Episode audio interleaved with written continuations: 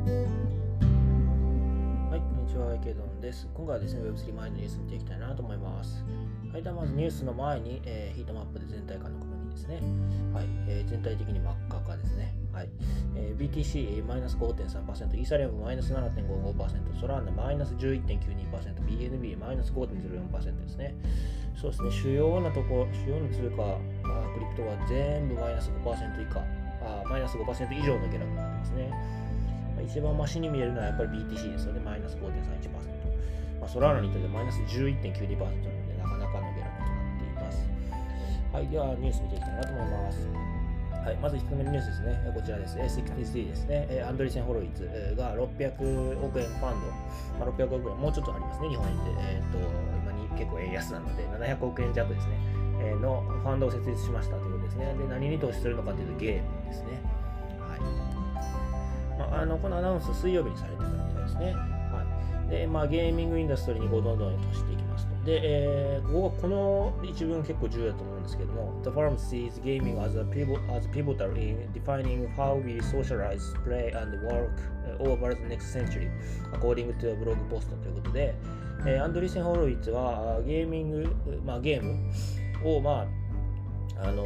なんていうか中心に据えてる中心として見ているということで何の中心にっていうと,、えー、と defining 定義するどう私たちがどのようにまあ社会化し、まあ、そして遊びそして働くのか、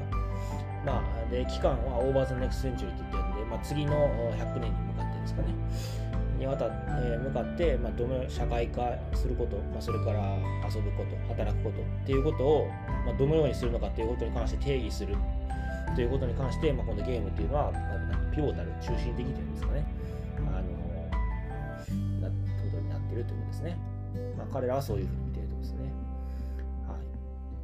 い。で、まあ、ここからは別に特にないんですけど、あの一応 YouTube に1分ほどのですね、あのこのゲームファンドに関するあの動画が上がってますので、ぜひあのご覧いただければなとますね。今まであのアドリセンが投資してきたゲーム関係の会社がのそのゲームのプレイ映像がなんか1秒ごとにこうバババババッと切り替わって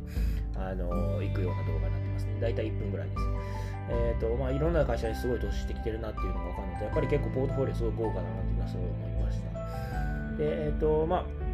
このニュース見たところなんですけど、やっぱりその、この文が大事かなと思ってて、まあ、あの how define, uh, defining how we socialize, play and work ってことで、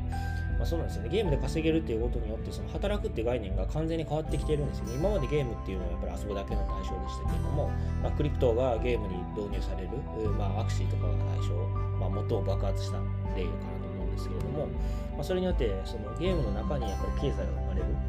でゲームがやっぱりなんか言い方を変えると一つの国みたいになってますしゲームが一つのまあ自治体みたいにもなってるんですねでそういったその自治体レベルの経済がまあボコボコボコボコいっぱい生まれてきてるっていうのが今の現状じゃあやっぱりそのそこに経済があるならば物品の例えばね売買みたいなのも行われますよね。まあ多分 NFT の回収だと思うんですけども。であと余ったお金とか余ったトークンはまあ DeFi に回しますよね。まあ我々が銀行口座を持ってあの運用してるのと同じでまあステーキングしたりとか。まあ、もしくは何か他の通貨に変える必要があったらスワップしたりとか DeFi がくっついてきますよね。で、まあゲームが中心にあって、あのもっと AR、VR を使ったようなこうリアルに近いような体験をしたいと思ったら、もっとメタバース寄りな体験になってくるんだと思うし、まあ、やっぱりこれからその、まあ、Web3 の各要素を、まあ、Web3 と、まあ、講義の意味での Web3 の各要素、NFT、DeFi、えゲーム、えーそうですね、あとメタバース。まあ、そういったものをの講義の意味の全ての要素、まあ、の中心になるのがゲームだと私は思います。ゲームが中心で全ての要素がこう緩やかに連結していくっていうような感じかなと思いますので、まあ、彼らがゲームを重要視しているっていうのはすごくわかりますね。まあ、実際に私自身もまあゲームでかなりもうすでに稼いでるような状態ですので、まあ、あの言ってることはすごくわかりますし、なんか中心、まあのまあ、重要視してるっていうのもなんかわかるかなというふうに思いますね。はい、で次の記事ですね。えっ、と、まあ、ブロックチェーンゲームのスタートアップ N3T でワークっていうんですかね。ちょっと読み方がごめんなさい、わかんないです。あ、ネットワークか。ネットワークスタディオ。あの多分3っていうのを E、あのアルファベットの E の代わりに3を多分使ってるんですね。ネットワークスタディオ raised, raised 46 million, million in Series A funding ということで、ネットワークスタディオが46億円ぐらい、まあ、日本円で46、47、8ぐらいですね、はい、を調達しましたということですね。えー、で、投資家ですけれども、えー、グリフィンゲーミングパートナーですね。まあ、ちょっとパッと名前は聞いたことないですね。でも、まあ、クライナー・パーキンスとかも入ってるので、まあ、そこそこなんだなっていうのは、あの、わかりますよね。はい。で、えっ、と、ここは free-to-play の要素を持ったブロックチェーンゲームを作っていますとですね、あと NFT ももちろん入っていますというですね。で、えっ、と、ゲーミングタイトルとしてはここですね、レジェンダリー、ヒーローズ、チェインなどなどがあるみたいです。まあ、ちょっと直接は存じ上げないんですけれども、はい。まあでも、調達額は大きいのと、あとはこれ、 over six individual from the entertainment industry ということで、まあ今のあのエンターテインメントインダストリーから集まっている人間60人以上いるということで、まあ、それも結構注目できるかなと思いますね。次のニュースですね。えっ、ー、と、アーベが、えーとまあ、独自の Web3 型の,、まあ、あのソーシャル、なんですかね、ソーシャル、まあ、ネットワーキングアプリでいいですかね、SNS でいいですかね、あ発表していますということですね。で、まあ、これ前も紹介したことあるんですけども、今回あの本格的に稼働開始しましたということですね。で名前がレンズプロトコルと言います。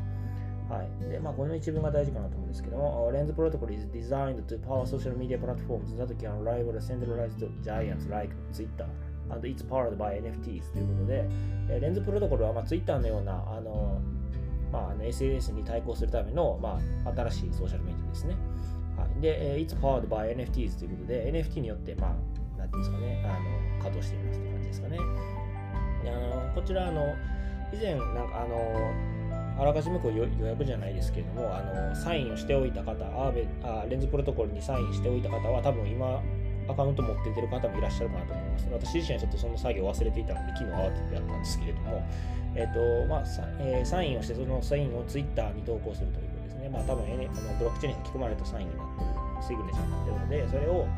えー、ツイッターに投稿すると、まあ、予約みたいなのができて、で、えー、その予約がちゃんとできてれば、多分次アカウントを発行する機会が与えられるんじゃないかなと思います。で、アカウントを発行するのもですね、あのアカウントを作成するっていうんじゃなくて、アカウントをミントするっていうんですよね。なんでかというと、アカウントそのものが NFT になってるからですね。で、ポリゴン上の、あま、にアカウントをミントして、えー、まあ、Twitter のようにこうフォローしたり、フォローされたりっていう形で使っていくみたいですね。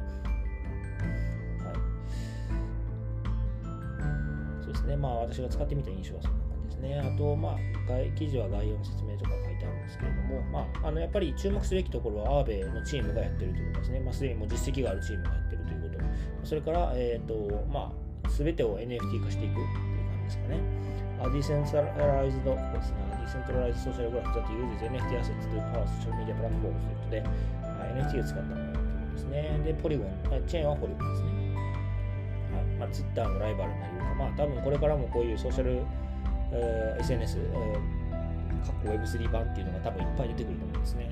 で、それに対して Twitter がどのように Web3 化していくかっていうところが、こう、せめぎ合いになってくるのかなと思うので、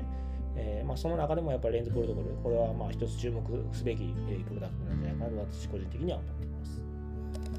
はい、では最後はですね、えーと、アンドレセン・ホロイツが暗号資産に関する、まあ、渾身のレポートを出していまして、まあ、あの長いので、これちょっと実際にざーっとは読まないんですけれども、えっ、と、まあ、ちょっと面白いなと思った文言だけを拾いたいんですね。はい、そうですね。ちょっと今ちょっと若干見失いましたけれども、えっ、と、あそうですね、えーと、暗号資産が優れているのは世界中で17億人もが除外する銀現状の銀行システムとって変わる金融システムだからとエンドアンドレス・ホイザ主張というですね。はいま、逆に17億人も 銀行システム使えない方今いらっしゃるんだっていうのは私にとってすごく、まあ、日本にいる人にとっては衝撃ですよね。まあ、でもやっぱりそれだけ銀行口座を持てない人がいらっしゃって、そういう人たちの送金はやっぱり暗号資産になりうると思うんですね。まあ、やっぱ取って変わることができると思うので、やっぱりまあクリプトはまあこれから広がっていくだろうなと思います。まあ、ただそのメタバースとか他の要素と比べたときに、まあ、その多分普及の順番は多分違ってくると思ってまして、多分メタバースが一番最後なんだろうなと。メタバースとか DAO とかが最後なのかなと思いますね。クリプトとか DeFi が多分一番、アートゲームですね。NFT。まあ、この辺りが一番最初に来るんだろうなというふうに、まあ、もうすでに来てますけれども、スタートアプションが一番最初なんだろうなというふうに、個人的には思っています。はい。で、えっ、ー、と、まあ、その次ですね、えっ、と、DeFi の運用枠なんですけど、運用資産で31番目の銀行、世界で31番目の銀行あれ31番目なんだっていうことだそうですね。だからもうこれ分散型 DeFi、TVL 全部足して足してて31番目なので、まあ、シングル、個人のプロダクトで見ると、まだまだ全然だと思うんですね。で、31番目の銀行ってことは、全然、まあ私個人としてはもう銀行ほとんどどうなんだろう。その機能を DeFi で代替できるんじゃないかと思ってますので、まあ、そう思ってるのに対して運用したんで、また31番、世界31番目って、しかも DeFi エコシステム全体で31番目って言ってるので、